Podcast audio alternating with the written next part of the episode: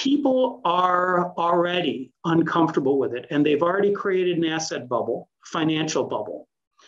If that financial bubble cracks, they're going to look around next time and they're going to say, what else can I own that might be safer, that might be more real? And I do think they'll look at gold. I do think they'll look at real estate. I do think they'll look at hard assets. I'm not convinced they'll look at digital Pokemon, but they might.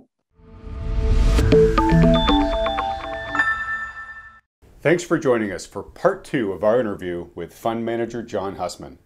If you haven't yet watched part one of our discussion with John, in which he explains why he thinks we're in the largest asset price bubble in U.S. history and that a disappointing decade lies ahead for unprepared investors, head over to our channel at youtube.com/Wealthion and watch it there first.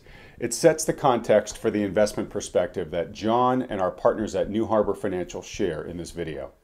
And please take just a moment to support this channel by first liking this video and then clicking the red subscribe button below, as well as that little bell icon right next to it. Doing so is easy and it helps this channel reach a lot more viewers. Okay, let's get started watching part two of our interview with John Hussman. It looks like you are looking ahead at all the data and saying it looks like we have basically a lost decade ahead of us. Right, where either, and this is probably the best case scenario, valuations. You get a lost decade if we limit the contraction in valuations to the 2000 high. Yeah, exactly. Yeah, and best case scenario, we just the current valuations don't go anywhere for a decade, right? Yeah. And this kind of things kind of catch up to fair value over time, or we have just a really big correction in there, or you know, probably more likely real ping-ponging around. Yeah. We'll definitely go nowhere in an interesting way. And I want to let you run on that, but I just want to note one thing that you said here. So you've said, I expect the coming decade, and most of the damage will come from the top, resulting in market conditions that are reasonably investable within a year or two. Sure. So kind of where I'm going here is two things. One is, I read that and I sort of, it sounds a little bit like Jeremy Grantham, which says, hey, you know, when we look at history, when we've seen these conditions, we usually see a market correction of 50% plus coming sometime soon. Yep. So I hear you saying, hey, look, there's pretty good possibility of a large market correction. Mm-hmm. But then I hear you saying, but there might actually be a period not too long after that where we can look at some green shoots and we can start to deploy capital.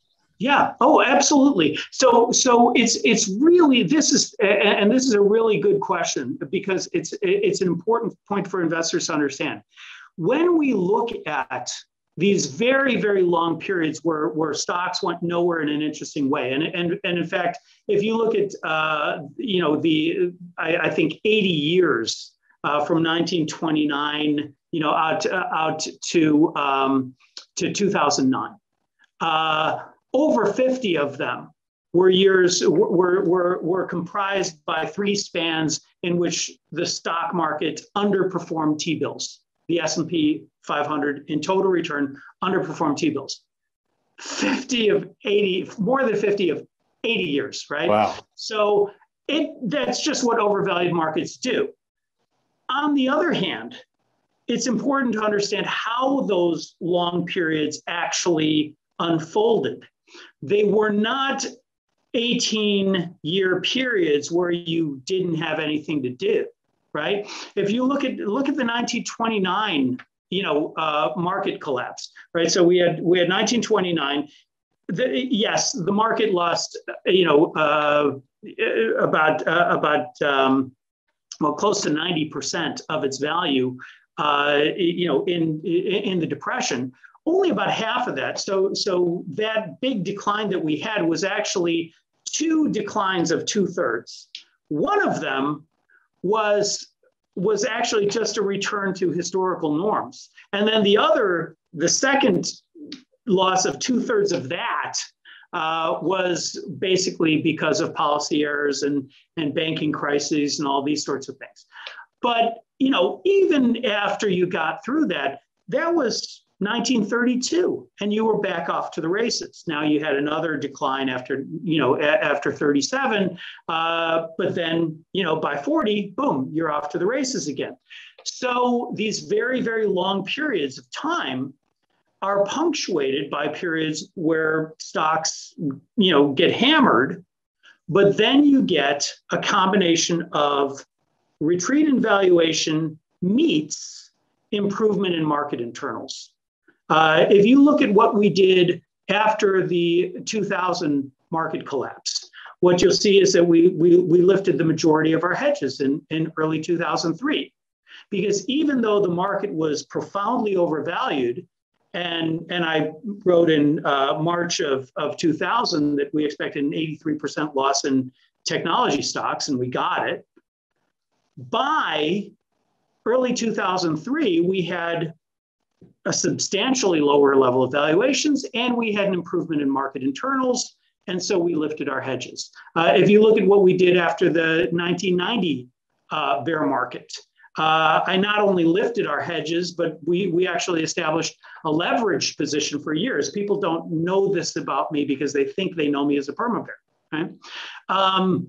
In late 2018, we actually lifted a good portion of our hedges as well. We got a little spanked, and that led me to do some stress testing and that sort of thing, which then had this unfortunate side effect of convincing me that these overextended syndromes were important at exactly the wrong time when the Federal Reserve disabled them.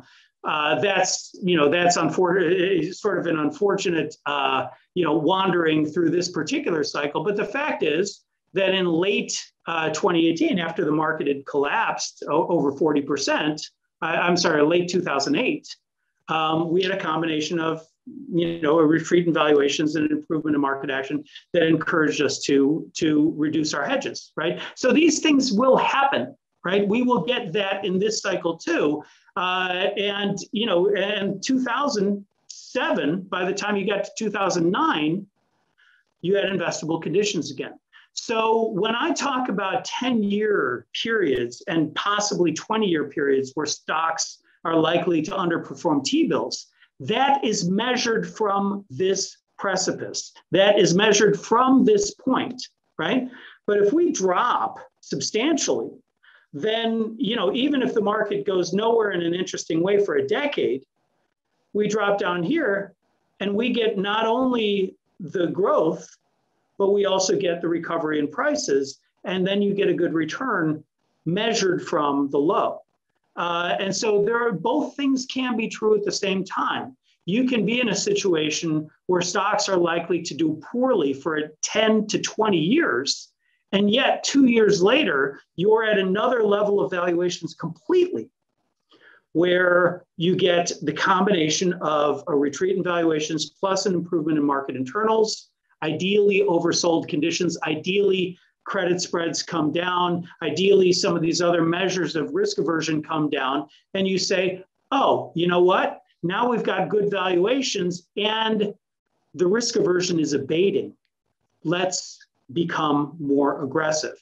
In every other cycle, we did that. I kind of got blown out of the water by a few things in this cycle, but the main one was that once interest rates hit zero, the limits came off, and so we've adapted to that. We've altered our discipline to the point where next time we see this retreat in valuations coupled with an improvement in market actions, our hedges will come off too, as they did in 2003, as they did in 90, as they did in late 2008. Oh, so that's great. And, just like you say, people unfairly paint you as a perma bear. We on this channel, we spend a lot of time warning people about current conditions, and we get sort of painted with the doomer brush, right? And really, John, I just think guys like you and I really call us pragmatic opportunists. It's been a long time, though. It's been we've been watching this thing for a long time, and so it is. If you look at where valuations were, even in 2012, stocks were priced in 2012 for poor long-term returns. The problem is that they went from poor to dismal to horrific. Right? Yeah. And as you drive down the long-term return, you're driving up the price. And so now we're at a point where prospective returns are horrific, we can't say that it's the end. If market internals improve, even I will say, well, we might have a little more to go here. But right now, I'm very concerned because we've got all of these extreme conditions plus some likely pressure on, profits and so forth. Yeah, no, absolutely. And all I was going to say is I see us as pragmatic opportunists. The problem is the opportunity has sucked and has just continued to suck more and more from our perspective. But when we see, the coast being clear to deploy capital, we absolutely want to do that. And so I'm just going to mention, John, every week on this program, at the end, I bring in the folks from New Harbor Financial, which is the financial advisory firm that's Wealthion endorses. You know these guys already, John. John Lodra and Mike Preston. I'm going to bring him in a bit early this time around simply because they are huge, huge followers of your work. I know they have a couple of questions for you. Sure. I do want to, after they ask a question or two, I do want to get to the key questions of sort of where you see, well, one, what you think folks should do to try to avoid from becoming roadkill right now. And then two, where you think the opportunity is going to lie over the next decade. But before we get to those two questions, Mike and John, why don't you guys come on in? John, let's start with you. Question here of your hero, John Hussman here. Sure. Well, yeah, hero is how you doing, John? Hero is certainly a proper, title that we would bestow upon John. He does great work. He's a very generous man in his research and his time and his humility. And we appreciate that about him. Oh, thanks. We could fire away for hours here, John, because we are big fans of your work. But I think what is most present on my mind, we talk with retail clients every day. Our clients are individuals, families, couples. So we have the unique privilege, I suppose, to really get into the lives of these people and try to translate what we see and analyze in markets that certainly everybody from the Federal Reserve to the CNBC tries to confuse the issue from the arithmetic that you so nicely point out. So one of the things that's present in a lot of folks' minds today is this this concept of there is no alternative. But now they've got the specter of inflation thrown in, so it's another reason for folks to think there is no alternative to but to be in the stock market. Mm-hmm. Now, I know, and we know, and you know from your research. But I wonder if you could speak to this concept that cash is a horrible place to be in an inflationary environment. Relative to the textured nuance of stock valuations as a better place to be or not? Yeah, it's interesting. If you actually look at the historical data in the US, what you will find is that if you look at the S&P 500, if you examine its total return during periods where inflation is rising, so the year-over-year rate is higher than it was, say, 6 months earlier, right? As long as the inflation rate is over 2%, stocks have actually underperformed treasury bill rates during those periods. And the higher the rate of inflation, the more stocks have underperformed, right? Because the first casualty of inflation is stock valuations. And the nominal growth that you get from the inflation doesn't supersede the contraction in valuations until valuations have been normalized. And so what you see in periods, especially where stock valuations are high and inflation is rising, is that you don't get a good return from stocks, that the growth in nominal cash flows is not enough to counter the downward pressure on valuations. So that's probably the first thing. The second thing is, and this is something that I find in my own work. Even though I write regularly, I write monthly. We do our analysis, constantly. So I would actually think most of what I do is it would actually be termed hedged equity.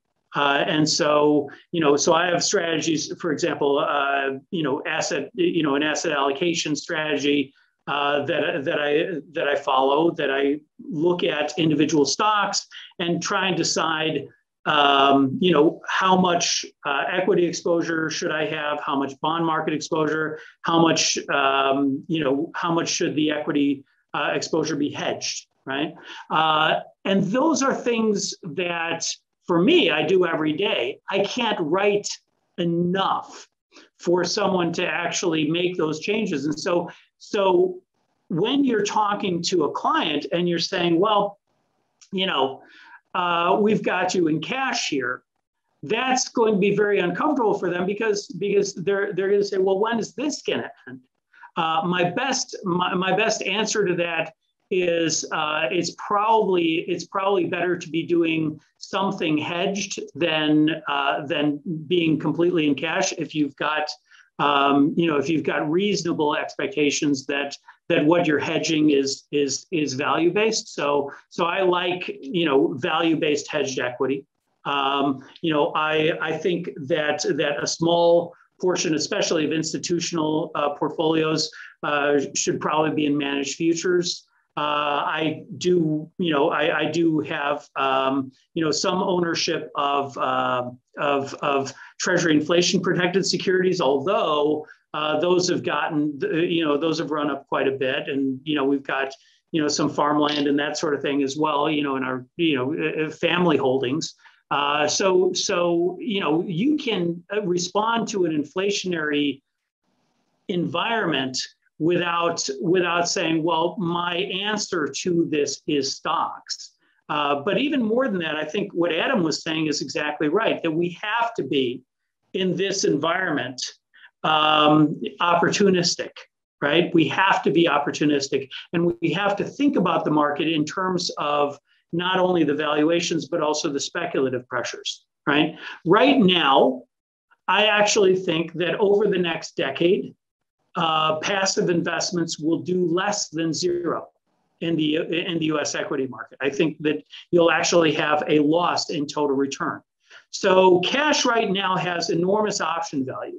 Why? Because if the market does retreat, you can allocate that capital. You can put that capital in, and you don't have to put it in all at once. You can dollar cost average in. If you've got a client who really wants to own something, you could start dollar cost averaging very low right now, even. They're probably loose on those initial investments, but doing something may prevent them from throwing everything in all at once in a way that really harms them. So my view, in terms of, for example, how a financial planner might approach things, is to say, look, we've got a market that is extremely overvalued. We've got bond yields that are next to nothing. We will put some amount of assets into passive investments, dollar cost average in, but do it very slowly right now. And if we get a retreat in valuations, and if we get improvement in market action and so forth, we will accelerate that. And likewise, we'll also hold some alternative assets, ones that have some flexibility, ones that are more opportunistic and have a variable market exposure. And I think the combination of those two things, a small averaged in passive exposure plus alternatives, will be, I think, more comfortable than having nothing. Although I really do think the early passive investments in the market are likely to be losers. I think we are at valuations that make it very difficult for an initial allocation in stocks to be successful. So you may want to defer some of that until we get at least some moderate retreat in valuations. Again, we're at levels that are 50% higher than the highest level of valuations that we ever saw before last year. All right. Hey, John Hussman, I think your check's in the mail from the guys at New Harbor there for saying that passive investing will probably do less than zero over the next decade, because that's a great endorsement for somebody to work with an active professional, right, who can put together an actively managed portfolio for them. Mike, do you have a question here for John? Yeah, I'd like to maybe make a couple comments then a question, and I'm just fascinated by this talk, and we're fascinated by your work, John, and we can't emphasize enough to people, and we say it's almost every prospect and client we talk to read John Hussman's work. Oh, you know, thanks. There's not very many voices of reason out there, and I could count them on a lot less than fingers on one hand. You know, if you're looking for truth, if you're looking for analysis backed by real data, if you're looking for something to help keep your sanity, check out John Hussman's work. You can get to it. I'm sure John will say it later, but Hussman.com. You can follow my Twitter account too, Hussman JP, Hussman JP. I post my comments as well as random thoughts on just about anything, including medical papers on COVID, which people don't know how much scientific background I have, but I published 2 of those last year. Yeah, and I do. It's an amazing amount.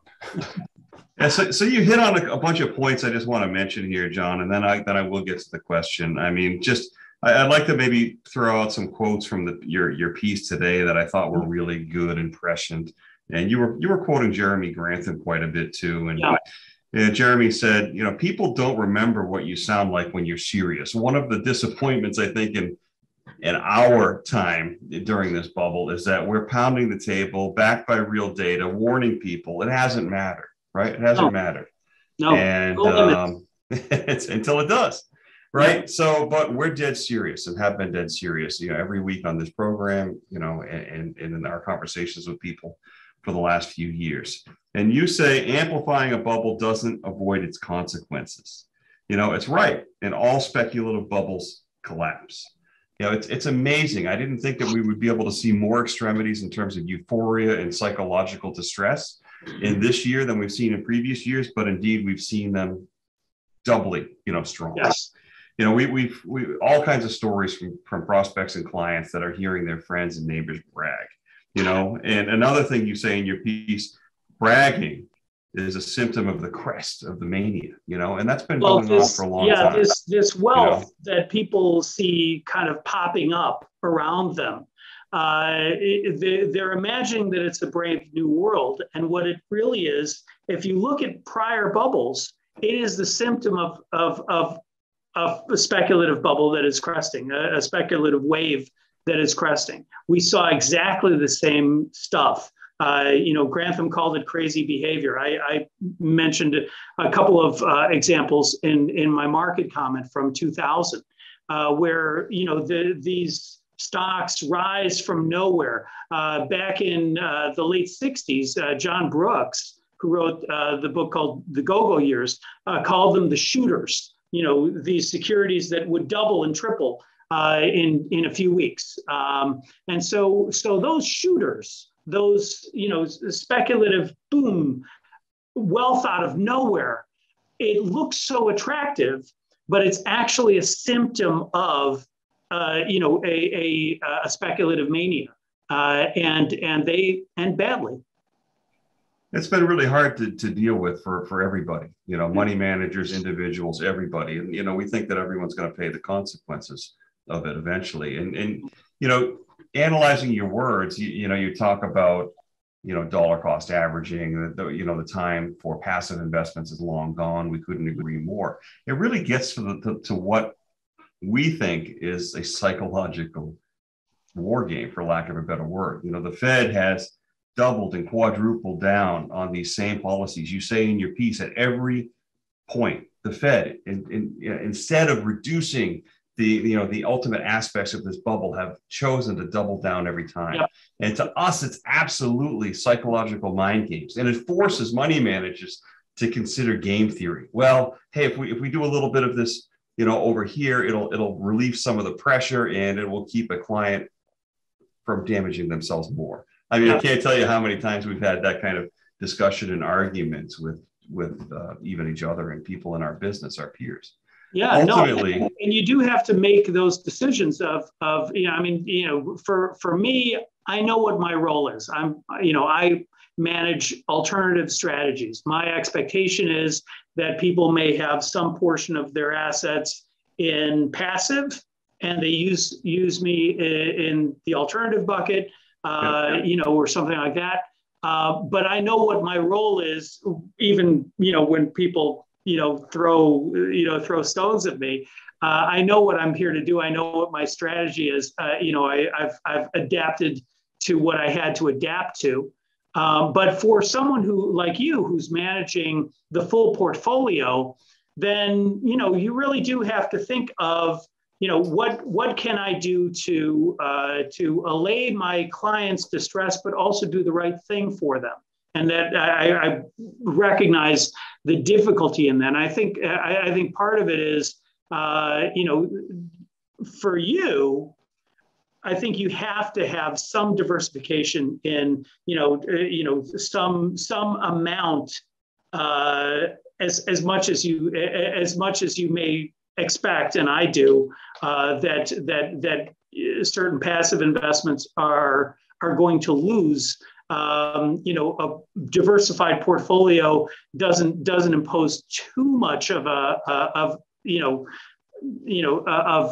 expectation on having zero. Again, you know, for an alternative strategy, you know, discipline like us, that's kind of what we're supposed to do. But for a full portfolio, you know, you have to make those sort of game theory choices. Yeah, I think that's exactly the right phrase. It really is.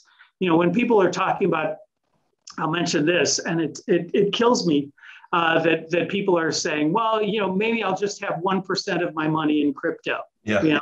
Well, the problem there is that if everyone was to have 1% of their money in crypto, if everyone was to have 1% of their money in dirty socks, I guarantee you that the market capitalization of dirty socks would be 1% of the total market capitalization of all assets. It must be true mathematically, right? So this idea that I'm just going to put my money into something that, you know, that is frankly, essentially, you know, an electronic Pokemon, right, or an electronic, you know, Beanie Baby, that is not a substrate of the banking system.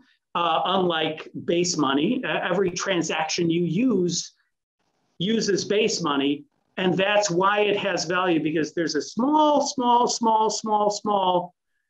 transaction benefit that you get from holding base money, whether you like it or not, because it's used in so many transactions. Bitcoin, 2,000 transactions every 10 minutes, and you're done. It's got no bandwidth, and it's burning up enormous amounts of energy. So I know that someone asked what my opinion is. I'm not a fan. I think you know, cryptocurrency is basically a symptom of central banks having degraded the confidence in fiat money. And I think it's also a misinterpretation of why currency has value. And it has value, that fiat component, the requirement that it is a substrate of the banking system, is what gives fiat money value, right? So you can't just create, you know, an electronic Pokemon and say, well, this, hey, look, I've got one of these too. You know, we all use electronic currencies. We do it right now. All of us own electronic currencies. It's called the US dollar because base money, right? Bank reserves are nothing but electronic currency. It may not have the cryptographic features, but the reason it has value is because it's a substrate of the banking system. People will figure this out. But in the meantime, when the Federal Reserve has just degraded people's psychology and degraded confidence in the currency, you're going to see a lot of behavior, right? And so you're going to hear your clients asking to be in crypto, and you're going to have to play that game theory, and you're going to have to go, "Jeezy peasy, really? Do I have to do this in order to allay their FOMO when these digital Pokemon advance in price?"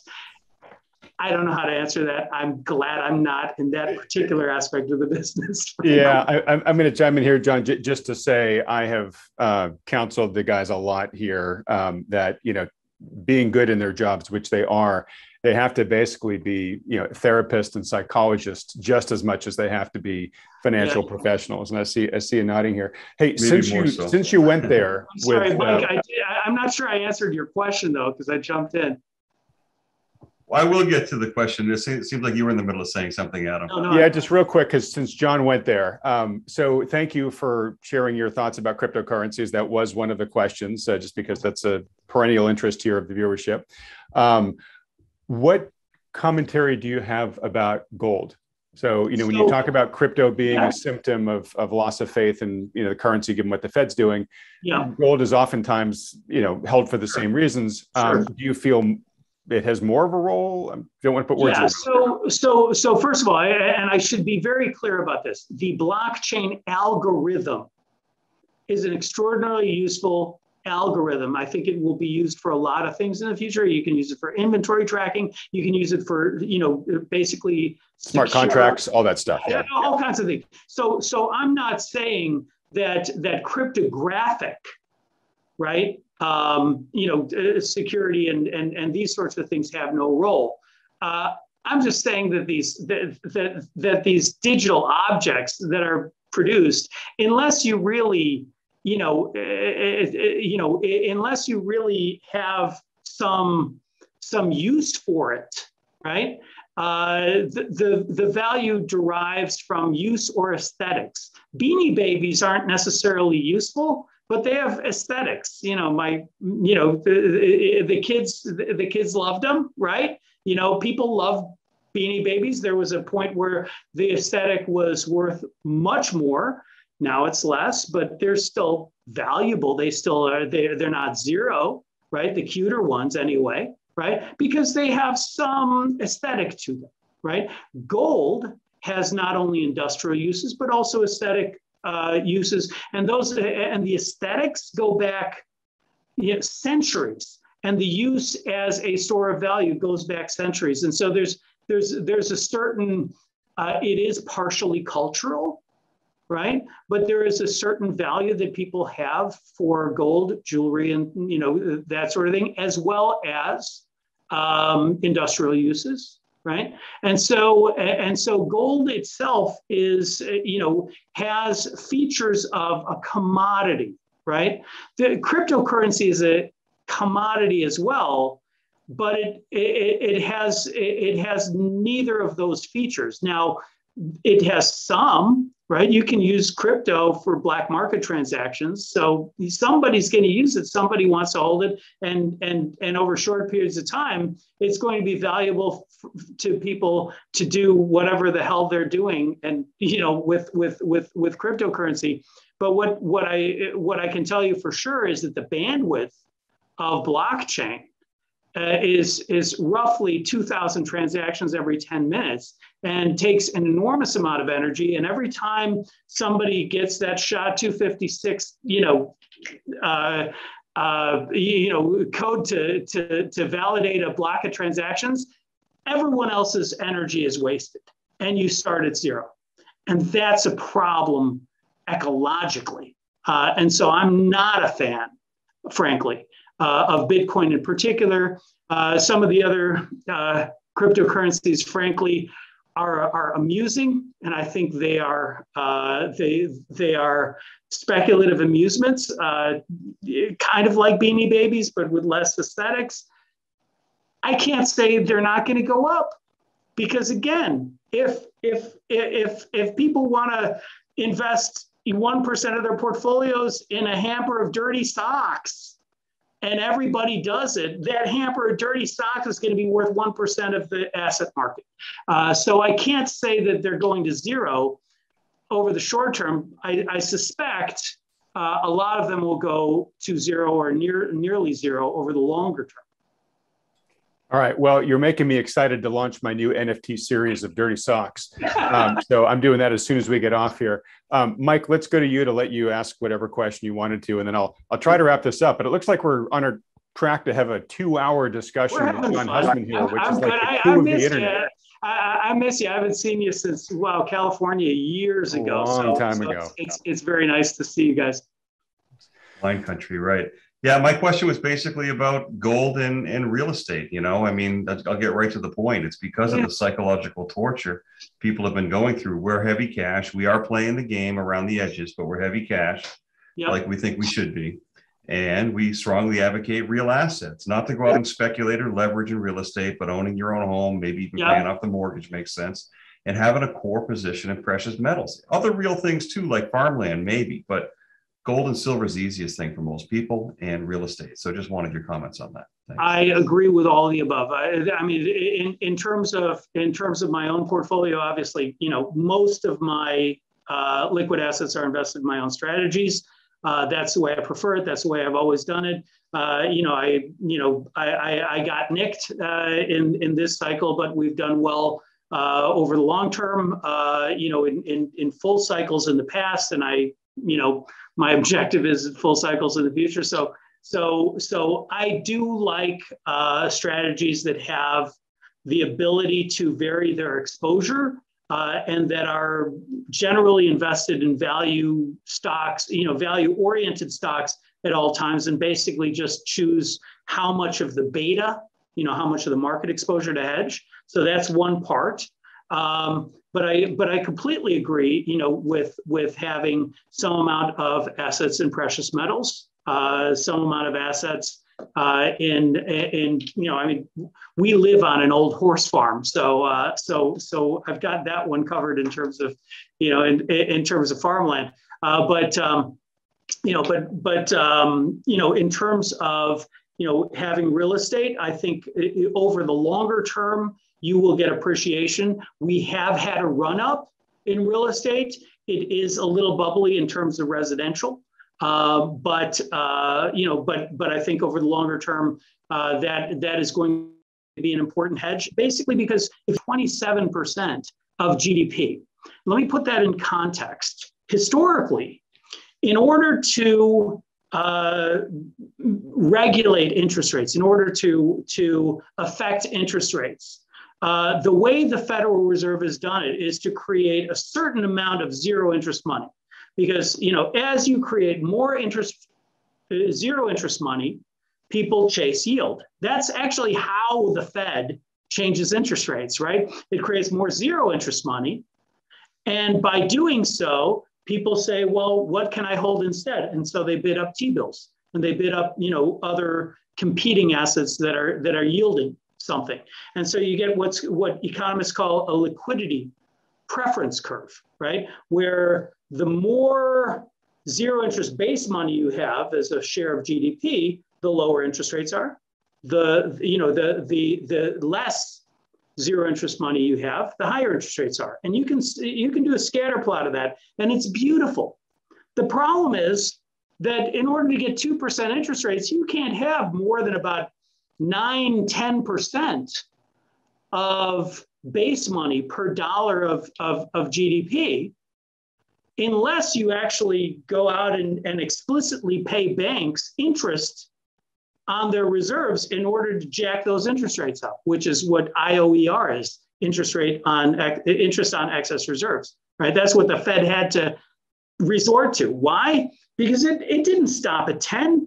It didn't stop at 12. It didn't stop at 15. It went all the way out to 27% of GDP that is in zero interest, you know, zero interest liquidity. So it has bought interest-bearing securities, replaced them with zero interest base money that somebody has to own. That money isn't going to go into stocks. It may go through stocks, but the minute you take your base money, your zero interest money, and buy stocks with it, guess what? The person who sold you that stocks has to hold the stuff.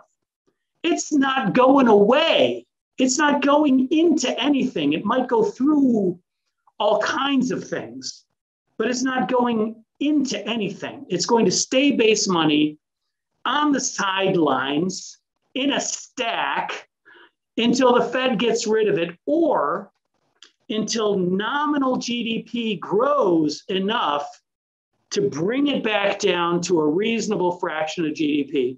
And my suspicion is that that's part of what we've got in our future. So to get from 27% of GDP down to 9% of GDP, you have to triple your CPI, or you've got to have the Fed go backwards in their balance sheet. It's not clear which one will occur. I suspect it'll be partially both.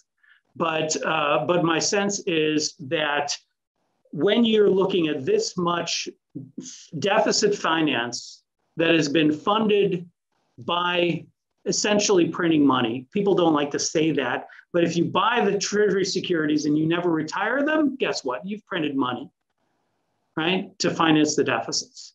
If you never retire, you've printed money, period. And you've printed money until you retire, right? It's just the way it works, right? So the Fed has printed a bunch of money. It may or may not retire it, but people are already uncomfortable with it, and they've already created an asset bubble, financial bubble. If that financial bubble cracks, they're going to look around next time and they're going to say, what else can I own that might be safer, that might be more real? And I do think they'll look at gold. I do think they'll look at real estate. I do think they'll look at hard assets. I'm not convinced they'll look at digital Pokemon, but they might. But this is something that investors have to think about, and most of all should have parts of their portfolio dedicated to, just in case you get that. So I don't think I've had a zero position in gold for 20 years. I've always had something in. Wow. Thank you for giving such a detailed answer there, John. Folks, we normally say goodbye to our guest, and then I follow up with John and Mike here from New Harbor. We're going to break the format this time just because we've gone so long. But we're going to jump into show tunes. But as if you gathered from this discussion, they actively manage client portfolios, taking an awful lot of what John Hussman does, writes, publishes, forecasts into account. If you want to learn more about what they do, and they also offer free consultations. They don't cost anything. You don't have to work with the guys. They'll just sit down with you, hear what you're looking to do, look at your personal situation, and they'll tell you what they think, would be good for you to do. You can do it yourself. You can do it with your existing advisor, or if you like them, you could work with them. If you want to find out more about that, stick around to the end of the video. It's coming up in just a couple of minutes. We tell you how to do that. It's very easy and quick. John Hussman, as we wrap up here, for folks that have enjoyed this incredibly generous nearly 2 hours you've just given us here and would like to follow you and your work going forward, where should they go? Like I say, probably the easiest place to get sort of my regular thoughts is look me up on Twitter, HussmanJP. You can also go to Hussman.com and you'll find, a bunch of our projects, including Hussman Strategic Advisors, which is my advisory firm, and so forth. So. Awesome. Excellent. And, when we're editing this, I'll put up the handle to both your Twitter handle and your website there. And if it's okay with your your compliance folks, John, I'm going to put a downloadable PDF of your latest market comment on our site with a big button of where folks can go to actually sign up to get more of those in the future. Sure. Yeah, no, that's absolutely fine. So to get that free download of John Hussman's most recent market commentary, the one that we've been citing so often through this discussion, just go to wealthion.com/Hussman or click on the link provided in the description of this video below, and you can get it there for free right now. All right, John Hussman, look, I cannot thank you enough for coming back on the program. I know you're such a busy guy. I know you had a lot of commitments, but I'm so glad you made the opportunity to come on here. It was wonderful. And now that we're coming out of COVID, and I hope your commentary about the fact that, we're sort of at critical mass now, vaccination wise, that unless, God forbid, there's another super, strain that comes out, we should be putting it largely in the review. Yeah. Well, hopefully that just allows us to all get together in person at some point in time. And I got to tell folks, looking forward to that. Yeah. John's not only a superb financial analyst, and also a super knowledgeable PhD on tons of topics, but including medical research, and the work that he's done around COVID is absolutely stunning. And also autism and a bunch of things. So the foundation does, a great deal of scientific research. We have research labs in neuroscience and Hussman Institute for Human Genomics at the University of Miami. So that's kind of what I do with my income is to fund charity. and work on, important things, autism. We've done some work in COVID over the past year, looking at Alzheimer's, and the Institute for Human Genomics does a lot on that. If you're interested in that, go to the Hussman Institute for Human Genomics at the University of Miami. But yeah, happy to join you guys. So brilliant guy, philanthropist, man with a heart of gold, making me and the rest of the guys here on the program wondering what the hell we've done with our lives. John is also a phenomenal guitar player, just to add to the list of his Renaissance man capabilities. I think folks watching have already gotten a great sense of just what a wonderful human being he is. But John, thanks so much again for coming on the program. Oh, it's a joy. Nice to see you all, you guys. All right, John and Mike, thanks for coming on, guys. Everybody else, thanks for watching. We'll see you next time. Thank you. Thanks, John. Great to see you again. Thanks. If you'd like to schedule a consultation with one of the financial advisors at New Harbor Financial, simply go to wealthion.com. These consultations are completely free and there are no strings attached. The good folks at New Harbor will simply answer any questions you have about your investment goals or your portfolio and give you their best advice given their latest market outlook. They're willing to do this because they care about protecting people's wealth, and because Wealthion has connected them with so many thoughtful investors just like you over the past decade. We started doing this because so many people have approached us in frustration, looking for a solution because they're feeling out of alignment or downright ridiculed by the standard financial advisors who have been managing their money. You know the type, the kind that just pushes all of your money into the market, scoffs at the idea of owning gold, and when you bring up concerns about the market's sky-high valuations, they say, "Don't worry. The market will always take care of you." For many of the reasons discussed in today's video, we think this is one of the most challenging and treacherous times in history for investing. We strongly believe that today's investors are best served working in partnership with a conscientious professional financial advisor who understands the risks in play. Now, we're agnostic which professional advisor you work with, as long as they're good. If you're already working with one, that's fantastic. Stick with them. But if you don't, or are having trouble finding one you respect or trust, then consider talking to John and Mike and the team at New Harbor. Now, for those about to ask, yes, there's a business relationship between Wealthion and New Harbor, which we've put in place to make sure everything is handled according to SEC regulations. All the details on this are clearly provided on the Wealthion.com website. Also, it's important to note that New Harbor is able to work with U.S. citizens, green card holders, and those with existing assets in the USA. But for regulatory reasons, they aren't able to take on non-US clients. All right, with all that said, if you'd like some insight and guidance on how to protect your wealth during this unprecedented time in the markets, go to wealthion.com to schedule your free consultation with the good folks at New Harbor. Thanks for watching.